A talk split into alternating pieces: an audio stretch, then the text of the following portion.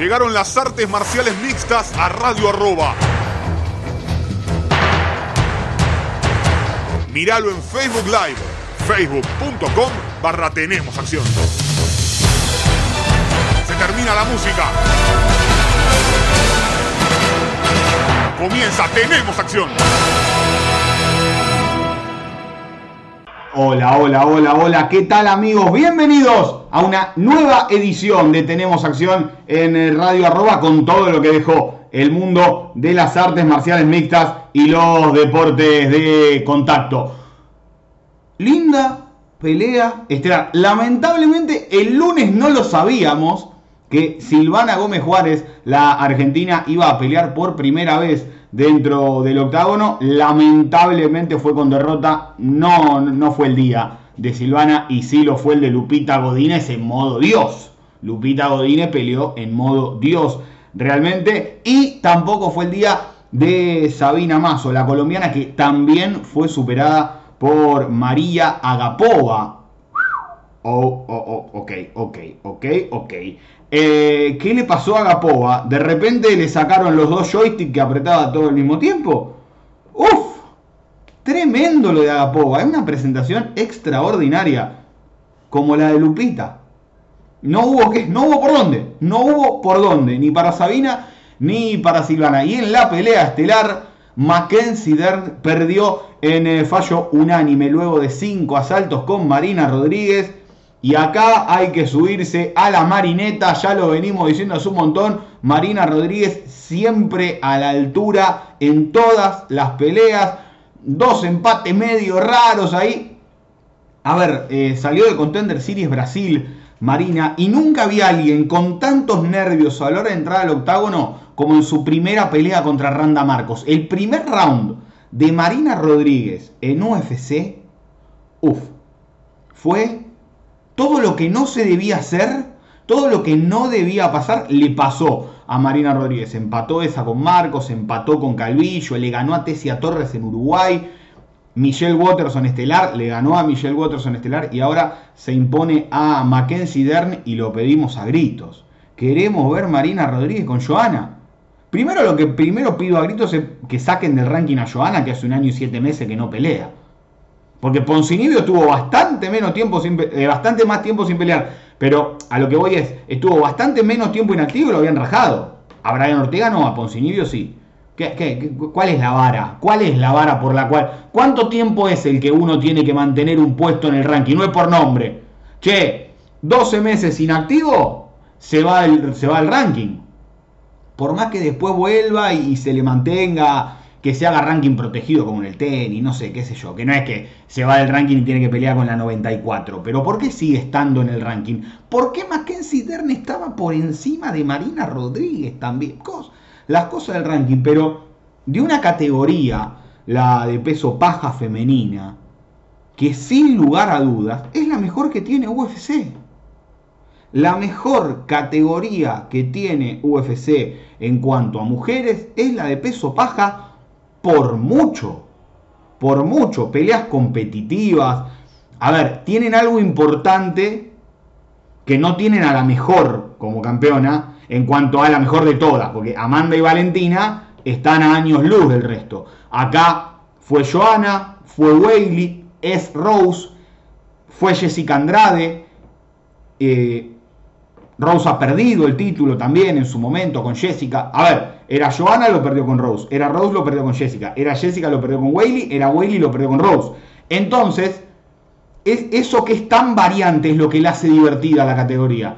Porque cuando vayan a pelear Rose y Wayley en el mes de noviembre, nadie pone las manos en el fuego porque Rose vaya a hacer de vuelta lo mismo y la saque rápido con un knockout espectacular. Por más que Rose, con los patitos en fila, como decimos siempre, es una fuera de serie. Pero uno la ve a Whaley y dice, ojo, esta es buena. Y si Andrade baja, y si vuelve Joana, Joana empezó paja una bestia. Solamente con Rose. Entonces, esto es lo que hace divertido una categoría, que haya tantas. Porque no hablé de Esparza, que le ganó a Yancy Onan y por eso no hablé de Yancy Onan. Y solamente me quedé con Marina Rodríguez, Mackenzie Dern y las campeonas, o las que fueron campeonas en el último tiempo. Y me parece que por eso la edición de peso paja se hace una edición realmente estupenda. Porque Rose es buenísima de pie en el suelo. Porque Whaley tiene un striking espectacular. Porque Carla Esparza se volvió una luchadora prácticamente imparable. Porque Mackenzie Dern, si tocase el suelo, si no te defendés te hace un nudo. Porque Marina Rodríguez tiene un tie extraordinario. Porque Joana es un striker del carajo. Porque Jancy Onan es una gran striker. Porque Claudia Gadelia, si bien pierde Claudinia, es la, la que más le cuesta, me parece. Tiene un jiu-jitsu y un grappling extraordinario. Entonces tenés de todo un poco. Tenés peleadoras para ser dulce. Y si, si el año que viene venimos en diciembre y me decís, Marina Rodríguez es campeona, no me sorprende. Si me decís, Whaley recuperó el título, no me sorprende. Si Joana es campeona, no me sorprende. Esparza capaz que es un poco la que sorprenda, pero con el nivel de lucha que está mostrando, es mejor que cuando fue campeona Carla Esparza, que fue la primera campeona de peso paja en la historia de UFC. Entonces, empezás a ver todas las variantes que tiene esta categoría y te quedas y decís, che, pará, no es joda esto, son buenas de verdad. Y me parece que eso es lo que constituye una gran división. Le falta la mejor de todas, porque Amanda es a peso gallo, lo que Valentina es a peso mosca, lo que John Jones era en semipesados y lo que G. en welter y lo que Anderson fue en medianos. El tope de gama, la fuera de serie. Hoy tenemos peleadoras excelentes, muchas. No tenemos la fuera de serie que es invencible. Me parece que ahí está la, la clave de esta categoría, que son, hay tantas tan buenas que las peleas son además muy divertidas. Después de, repente te aparece un Ángela Gil complicando absolutamente a todas, porque Ángela es así, es la Neil Magni de ellas, como siempre decimos.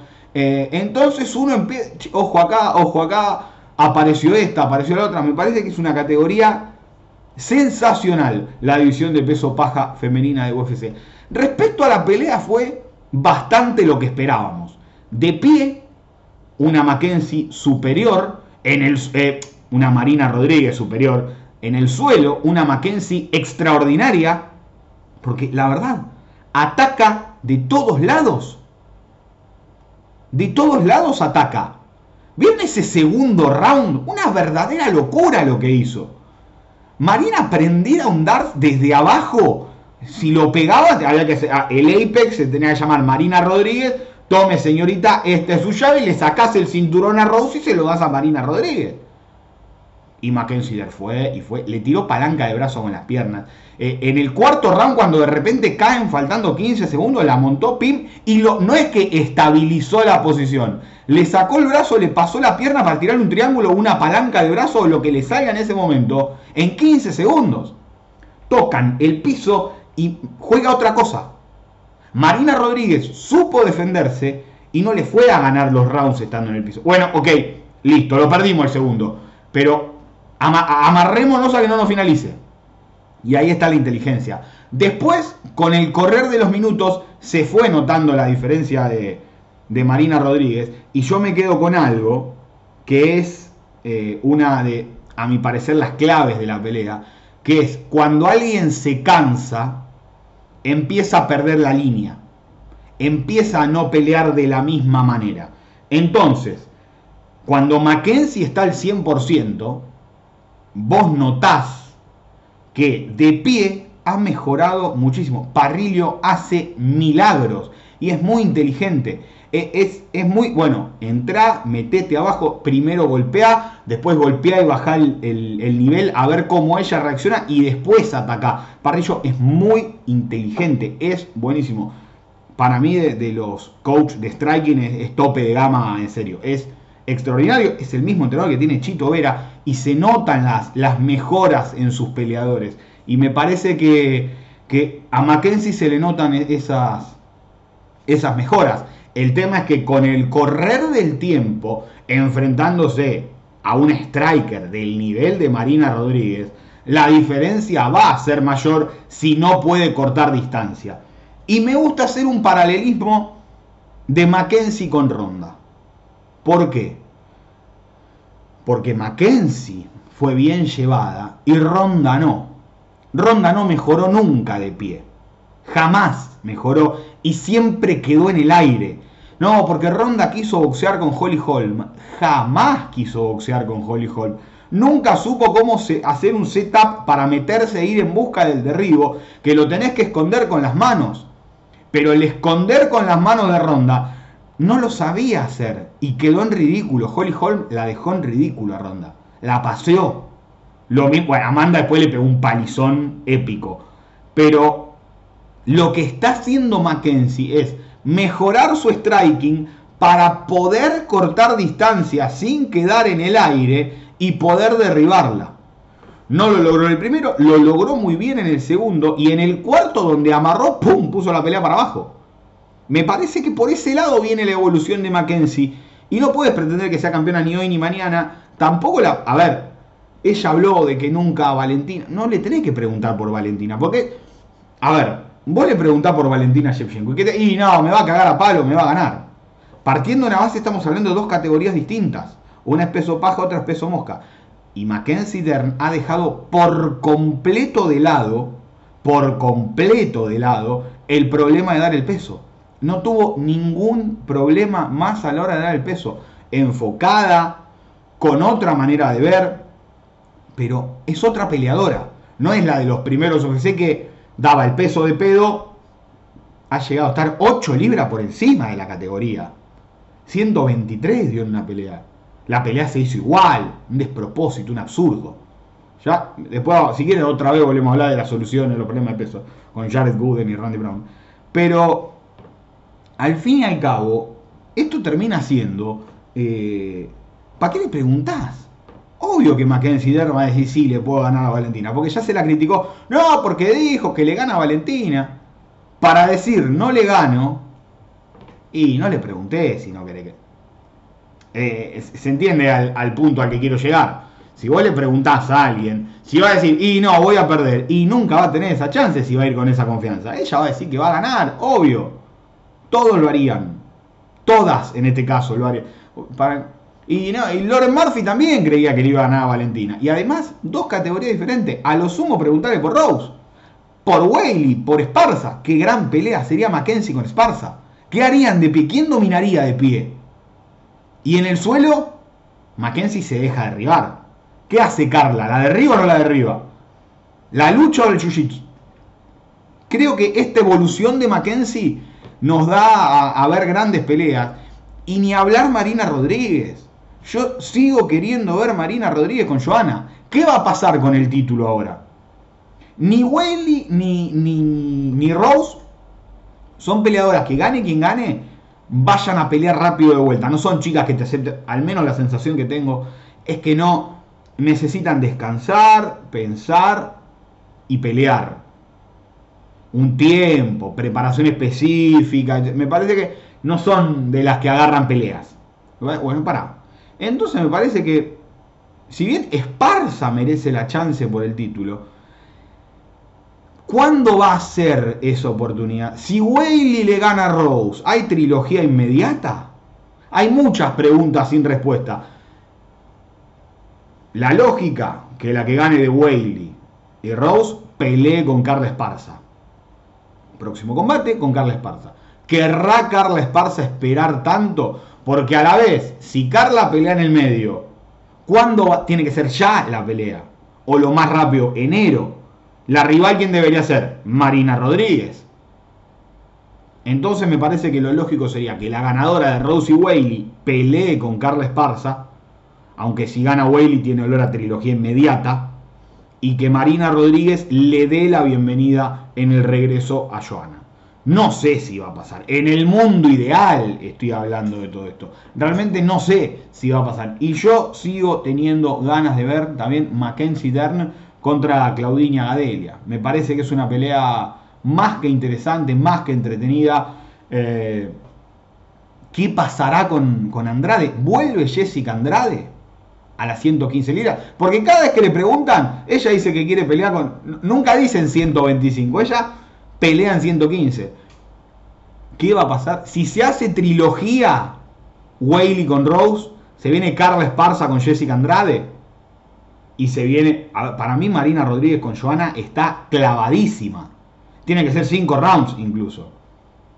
¿Qué, está pasando con UFC con estas peleas raras? ¿Qué hacía Randy Brown y Jared Gooden, eh, Gooden de, pelea coestelar? Hay muchos interrogantes. Eh, ¿UFC vuelve el año que viene al público full y está guardando peleas? ¿Está guardando peleadores? ¿Vuelve el público full el año todos los eventos con público? ¿Siguen usando el Apex? ¿Van a usar el Apex para hacer eventos? ¿Y van a hacer un Fight Night o dos por mes fuera? Ya sabemos que los pay-per-view van a ser full público. O sea, me parece que hay muchas interrogantes. Porque si UFC va a Europa, Joana con Marina Rodríguez es número puesto.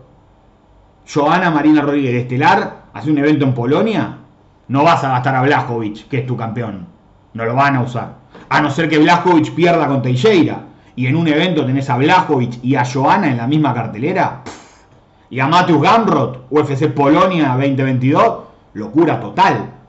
Me parece que hay muchísimo por, por, ir viendo qué es lo que pasa esto, no, ahora pasa el otro. Me parece que, estamos en un momento de, de, mucho cambio y que UFC creo que el otro día me quedé pensando de por qué estas estelares.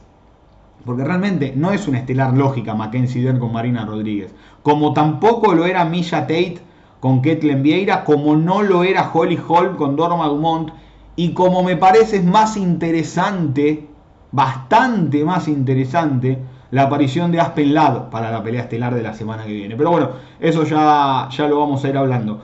Creo que, que están guardando alguna que otra fichita. Bueno, a ver, a Max hay que ponerlo sí o sí porque está loco por pelear.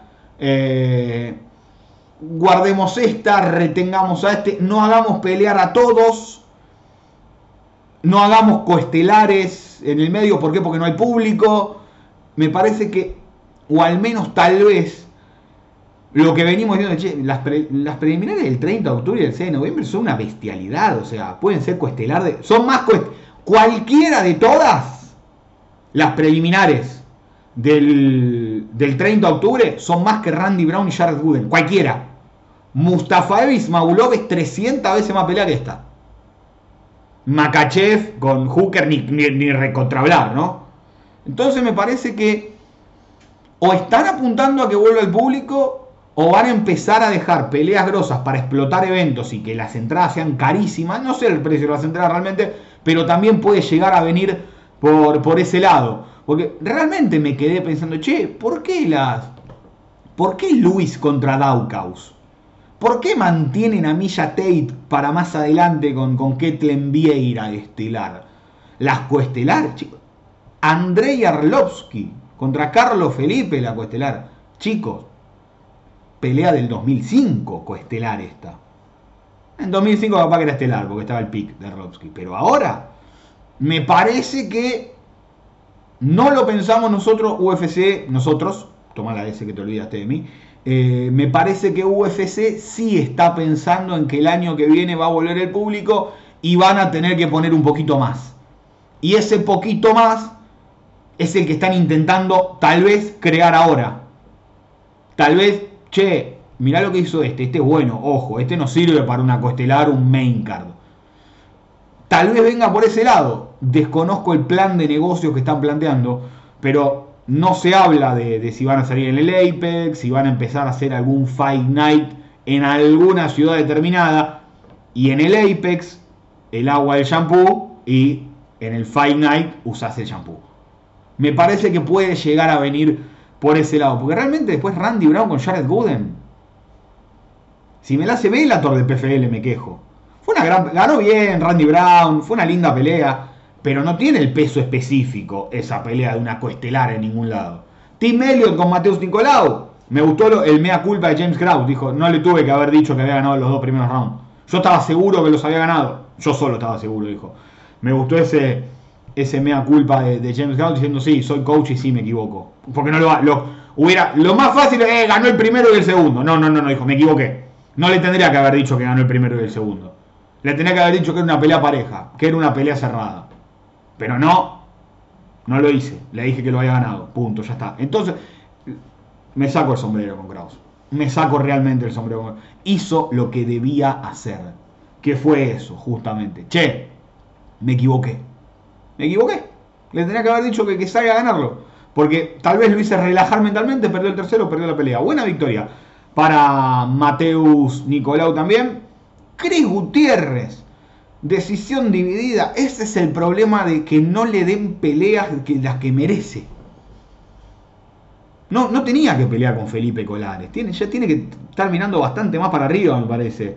Eh, Cris Gutiérrez con, con la seguidilla de buenas actuaciones.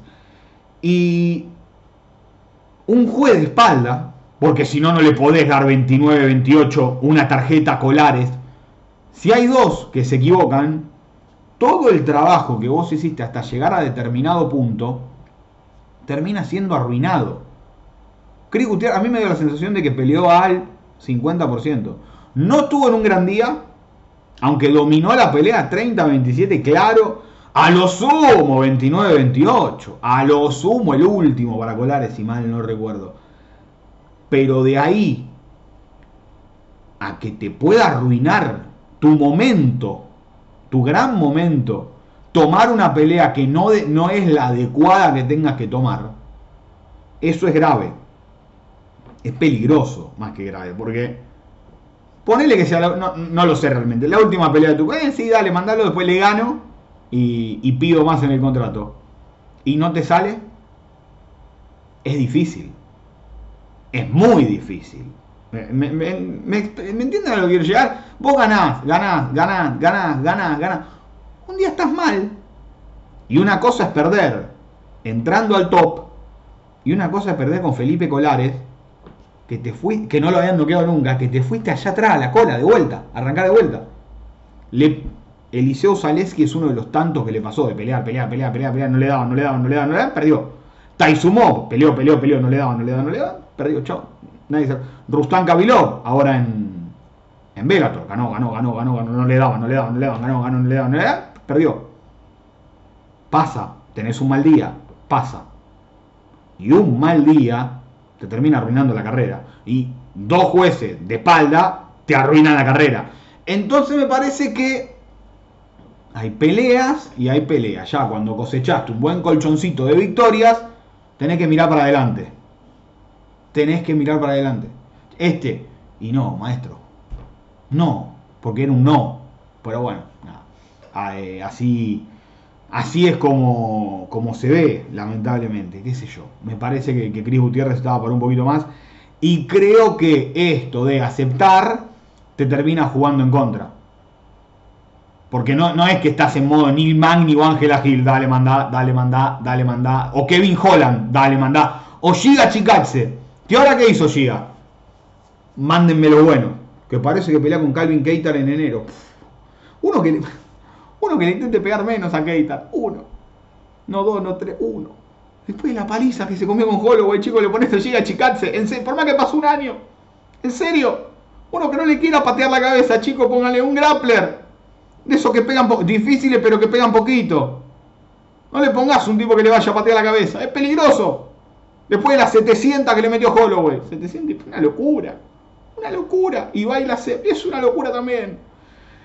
Pero bueno, de esta manera se, termina el, primer bloque Tenemos Acción aquí en Radio Arroba. Ya vamos a hablar en más profundidad de las peleas de Sabina y de Silvana Gómez Juárez, de la colombiana y la argentina, que lamentablemente no pudieron salir con su brazo en alto. Pero ahora hacemos una pequeña pausa y ya volvemos con más. Tenemos acción aquí en Radio Arroba. Continuamos con más, tenemos acción aquí en Radio Arroba. Y ahora sí, ha llegado el, momento de hablar de, lamentablemente, las derrotas de, Sabina Mazo y de Silvana Gómez Juárez. A ver, una en un round, la otra en tres, pero realmente el punto de la cuestión, el centro de la cuestión, es que fueron claramente superadas. Eh, Silvana realmente no pudo hacer nada. Lupita fue, sí, era, de, cuando, cuando cruzaron era Marina Rodríguez, cuando derribó era Carla Esparza y cuando la finalizó era Mackenzie. Una cosa, la verdad, otro nivel, jugó otra cosa Lupita, ¿eh? Hubo muchísima diferencia, no fue el día de Silvana, claramente. Eh, me imagino que, que la situación, leí, leí un post que hizo por ahí que sentí lo que, que dijo algo como sentí lo que pensaba, pero por triplicado, eh, estaba cumpliendo el sueño de estar ahí y, a ver, me quedo con la tranquilidad, entre comillas, que no tenga que jugarse el lugar con esos nervios el martes, que ya sea parte. Me parece que por, porque si los nervios le iban a jugar así el martes, en el Contender Series, recordemos que Silvana tenía pelea para el martes en el Contender Series, se atrasó, se adelantó tres días la pelea. Obviamente cambio de rival, pero fue superada. Puede pasar. No hay mucha vuelta que darle. Tu rival fue superior, no queda otra que darle la mano y que decir, me ganó bien. Eh, creo que le... A ver, la misma reacción que tuve en vivo, el armbar se veía venir Silvana estaba defendiendo con las manos muy arriba. Había quedado en un momento dos, o sea, sus dos manos para el mismo lado.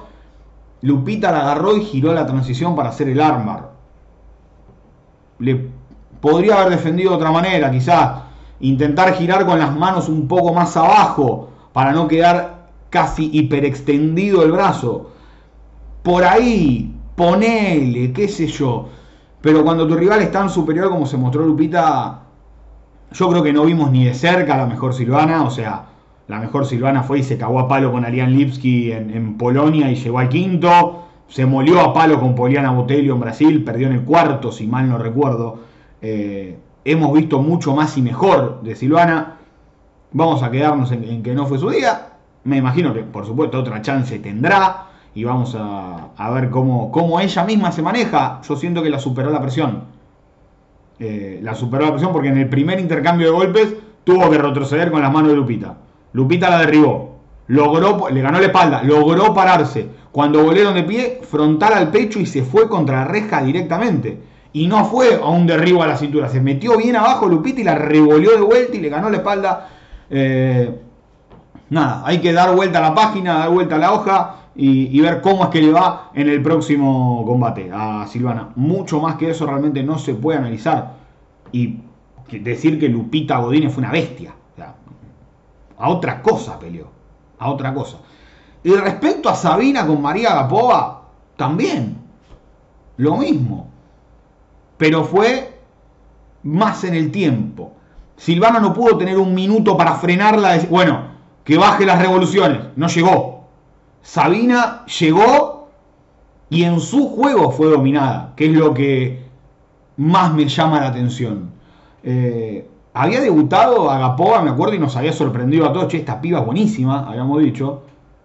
Después hizo lo mismo, pero con todo el hype que tenía atrás, se mandó 2 millones de cagadas y perdió con Shayna Dobson. Shayna Dobson si no fue el récord de mayor diferencia en las apuestas en la historia de UFC por una victoria, pega en el palo. O sea, era recontra hiper mega favorita a Gapova. Y como le digo, agarró el joystick y tocó todos los botones, patada, giro, giro, puño, pim, pum, pam, que esto, hizo un desastre. Problemas en el equipo. Ella se fue del equipo en el que estaba entrenando porque Marina Moroz Después de irse le dijo que entrenaba drogada, que, las pupilas nunca había alguien entrenar así, habló muy mal. Agapoa perdió sponsor por eso. Me parece que hay veces que es mejor no hablar, mi querida Marina Moros. Sobre todo porque Marina Moros hace cuánto tiempo que no pelea. Antes, prepandemia no pelea y ahora se dedica a subir fotos en OnlyFans. Me parece que no está bien. Se bajó de cuatro, en el medio se bajó de cuatro peleas.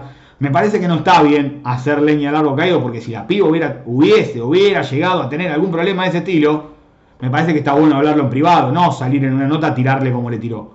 Me parece. Cuestión de, che, está en el piso, vamos a pegarle. No, no me parece que sea por ahí.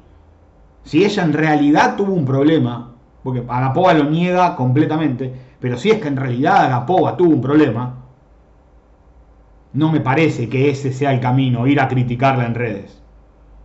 Una chica, a ver, cuando viajó a Estados Unidos se sorprendió cómo funcionaba un lavarropas, un microondas, un secarropas. Evidentemente viene de abajo Agapova. Viene muy de abajo Agapova. Y tiene unas condiciones estupendas. Porque el nivel que demostró el otro día contra Sabina Mazo es para decir, epa, 24 años tiene. 24. Entonces, eh, me parece que hay que tener cuidado. Al menos hay que tener cuidado con María Agapova, con la kazaja, segunda victoria en UFC para ella. Además, el final de la pelea. Bombazo, Sabina queda casi de cabeza en el suelo, le pasa los ganchos triángulo y cierra el mataleón. Perfecto. Le podía haber seguido pegando. Eh, la pelea estaba terminada después de la mano. Pero realmente fue, fue muy inteligente en ese momento activar el chip e ir por el mataleón y terminar la pelea. No seguir pegando, porque cada, seguís pegando, quedaste incómoda para pegar, giró, te amarró y zafó. Pero realmente ha sido una, presentación también estupenda. Agapova y Godínez, ambas estuvieron en su día. Ni Sabina ni Silvana pudieron hacer, pudieron hacer mucho realmente, porque Sabina había perdido los dos primeros rounds, había pegado mucho al cuerpo, combinaba muy bien. Y es la típica pelea en la cual tener el centro del octágono no te sirve para nada. Porque Agapova le dio el centro del octágono a Sabina. Toma, ahí tenés el centro, hacé lo que quieras, le dijo. Y realmente se notó que era lo que quería y que ella peleando de afuera estaba dominando la pelea. Si mal no recuerdo en cuanto a las estadísticas, había conectado 50 y pico de golpes en el primer round. Agapova contra menos de 20 de Sabina. Agapova bajó el ritmo de golpe en el segundo. Había conectado la mitad de golpes y seguía pegando más que Sabina. Entonces me parece que, que se ha encontrado con alguien que, fue mejor. Se encontró con alguien que fue mejor y, mucho más que eso. No, cuando tenés a alguien que es mejor, ¿y que yo hago lo posible. ¿Qué querés que haga? Ya podés meter una mano, seguir buscando, lo que sea, pero cuando ya se ve esa diferencia, eh, no, no, queda muy. No te queda muy fácil todo. Y bueno, cuando alguien vuela como volaron Agapoa y, Lupita, que realmente hicieron performance para estar peleando con el top 15. Espero que no, porque ya las tiran. Eh, acá vieron una y ¡pum! revolean. No, pará, con calma, porque las dos son buenísimas. Si van con calma, si van con tranquilidad, si tienen el foco bien donde tiene que estar, puede que tengamos dos, una en peso mosca, una en peso paja, dos, dos nuevas contendientes al año que viene coquetear con el top 10.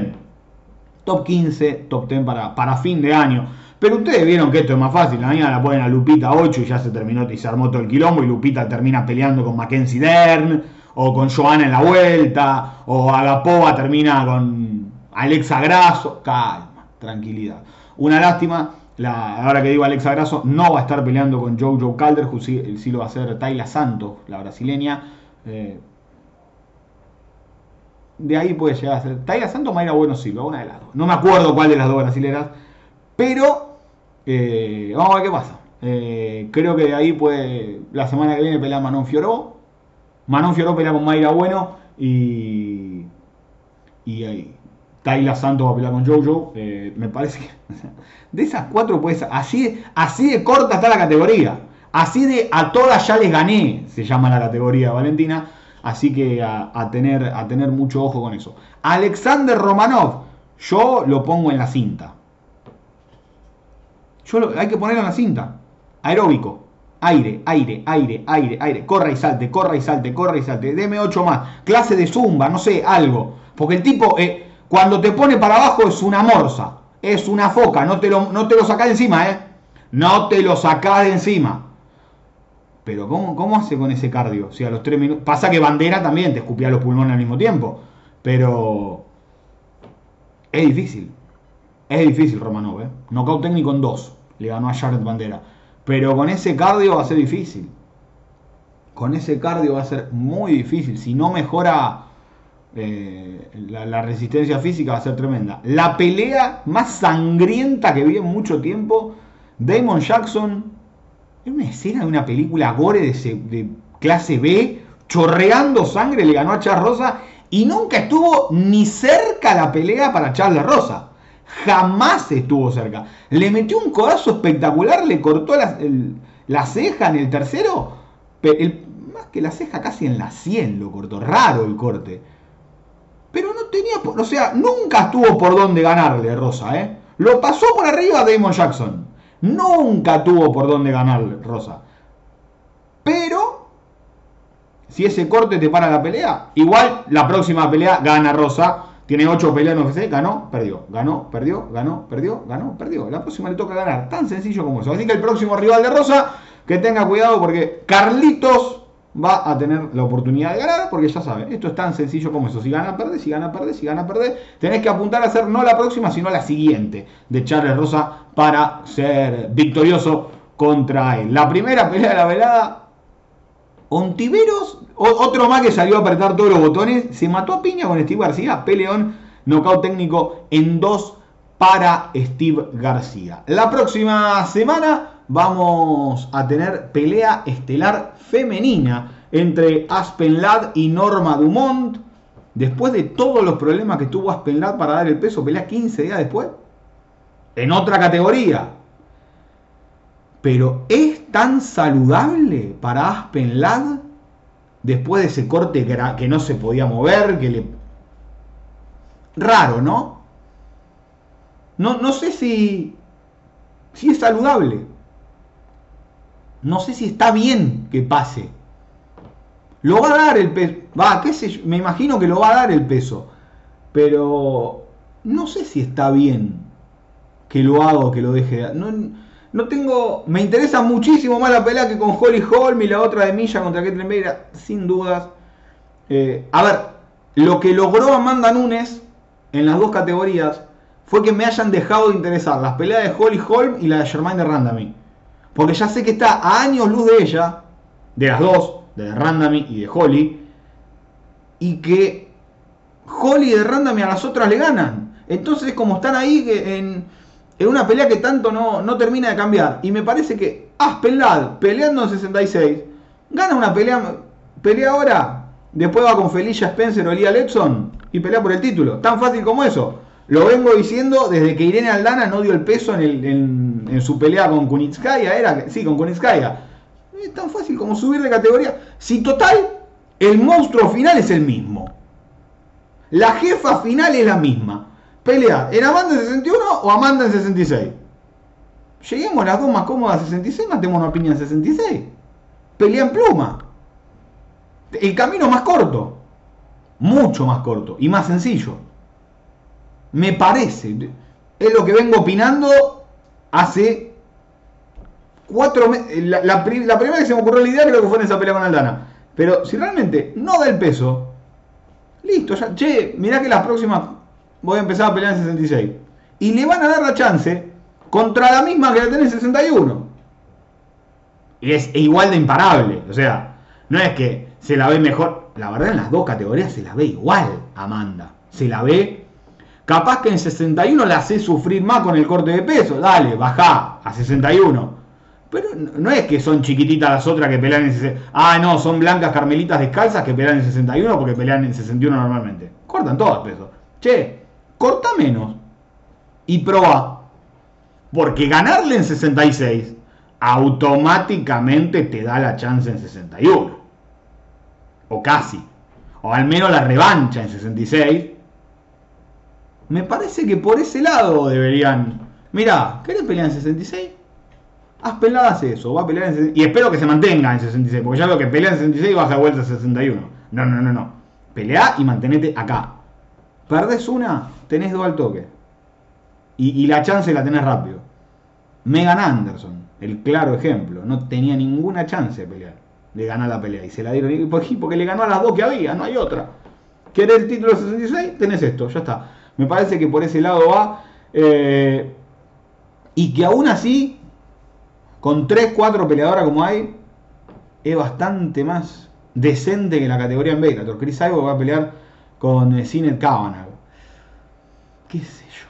Porque Cyborg se quejaba, ¿no? Que no, que no me daban pelea. ahora en Bellator no se queja, pero pelea con Sinet Kavanagh. ¿Qué sé yo? Medio, son cosas que aún es el día de hoy que sigo pensando y diciendo, vos ves el récord de Chris Cyborg, vos mirás el récord de Chris Cyborg y son las cuatro primeras peleas de ronda, las últimas que había hecho antes de entrar en UFC. No niego que es una mala bestia, no lo niego. Pero es similar a lo de, a lo de Kyla Harrison. Las rivales, lamentablemente, están en 5-2, 5-7 y 6-1. Más arriba no hay. Más arriba no hay. Kyla Harrison, las rivales eran. Ahora creo que con Taylor guardado, a la final no me acuerdo el nombre de la rival, pero. Sarah Kaufman fue en un momento, como la cara de la categoría, como para hacerle fuerza a Kyla Harrison en 70 y Sarah Kaufman en UFC peleaba en 61. Lo mismo Larisa Pacheco en 70 y Larisa Pacheco en UFC peleaba en 61, después se reacomodó a la categoría 66. No considero que pueda ser la mejor del mundo y la mejor de todos los tiempos, como dicen, si tus rivales no son acordes. O sea, el, nivel de los rivales es la que, lo que termina emparejando todo. Javier se codea con los mejores a pesar de no haber hecho dos tres defensas, hizo el título Javier, dos, tres. Anderson, ¿cuántas hizo? Dimitri Johnson, ¿cuántas hizo? Pero ¿por qué no se valora el récord de Dimitri Johnson como se valoran las tres de Javier, por ejemplo? Porque Dimitri Johnson le ganó a Chris Cariaso y Javier le ganó a Poirier, McGregor y Gaethje, por ejemplo. Pequeñas grandes diferencias, ¿no? Entonces, si Kyla Harrison le gana tres veces a la misma y mientras tanto Amanda Nunes metió Holly Holm, Germaine de Randami, Raquel Pennington, Felicia Spencer, Megan Anderson, es otra cosa. Hay una variante. Si vos le ganas siempre a los mismos, qué sé yo, terminás quedándote en lo mismo, terminás quedando en ese nivel. Y cuando la pones a Amanda con Chris Cyborg y la noquea en un minuto, o dos, no me acuerdo, nada, entonces, y bueno, che, cuando pelearon le ganó. Y cuando quisiste la revancha, Cyborg dice, sí, pero quiero este por esta pelea sola y después me quiero ir. Claro, y UFC te iba a dejar salir con el cinturón de UFC si es que le ganaba la revancha. No, así no es. No es así. No es, no es tan sencillo como todo piensa. Entonces me parece que Amanda tiene que poner un poquito más de respeto en, su nombre. Me parece que tanto Amanda como Valentina estaban hablando de, Harrison como la mejor de todas. Que Harrison gane como ganan Amanda y Valentina en el tope de nivel. Y si no, no será tan buena como ellas. Seguirán siendo excelentes, Cyborg y Harrison, pero no tan buena como ella. ¿Por qué? Y porque mirá las rivales que tenía y mirá las rivales que tenía. Ronda defendió un título con Sarah McMahon, con Becky Correia, con Alexis Davis, y en ese momento era la mejor. Ahora ya no es la mejor. Es como Gracie, en su momento era el mejor. Ahora ya no es el mejor. Porque se aprovecharon diferentes momentos que hubo. Y me parece que hay que poner el peso de la historia donde debe estar. Ser doble campeona de UFC, tener 5 defensas de un título, 3 del otro, y la otra tiene 6 defensas de un título, como también Joana. Ronda está muy alto, pero ya no se habla más como de Ronda como la mejor de todas. No se habla más de Ronda como la mejor de todas. Y Harrison y Cyborg en PFL y en Bellator vienen con el, el tilín tilín de vamos a ser campeones. ¿Qué sé yo? somos las mejores. Mm. Lo dejo ahí y que se abra el debate. De esta manera nos despedimos de Tenemos Acción aquí en Radio Arroba. Muchísimas gracias Leo por eh, la puesta en el aire de este lunes feriado. Muchísimas gracias a todos por estar del otro lado. Nos vemos el próximo lunes a la misma hora por el mismo link o por su plataforma de podcast favorita. Chao.